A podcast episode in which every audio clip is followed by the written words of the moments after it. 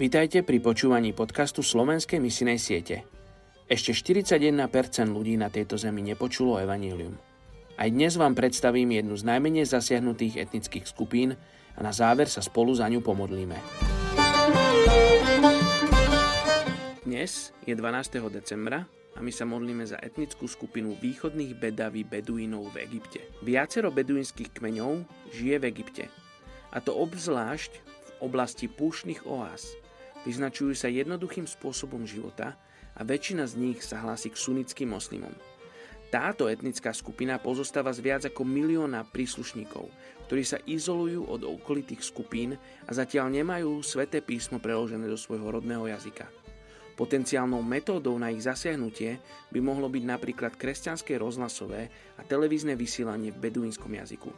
Poďte sa spolu so mňou modliť za túto etnickú skupinu východných bedaví beduínov v Egypte. Oče, ja sa modlím za túto špecifickú etnickú skupinu, za týchto milión ľudí, ktorí sú súčasťou tejto etnickej skupiny. Ja sa modlím, oče, aby si sa prihováral týmto ľuďom vo svojich snoch, vo víziach.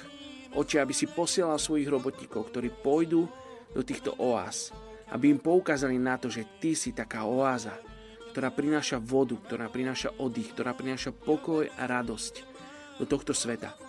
Oče, Daj ľudí, ktorí budú mať zlomené srdce pre východných bedaví, beduínov v Egypte. Ak sa modlím v Tvojom mene Ježiš. Amen.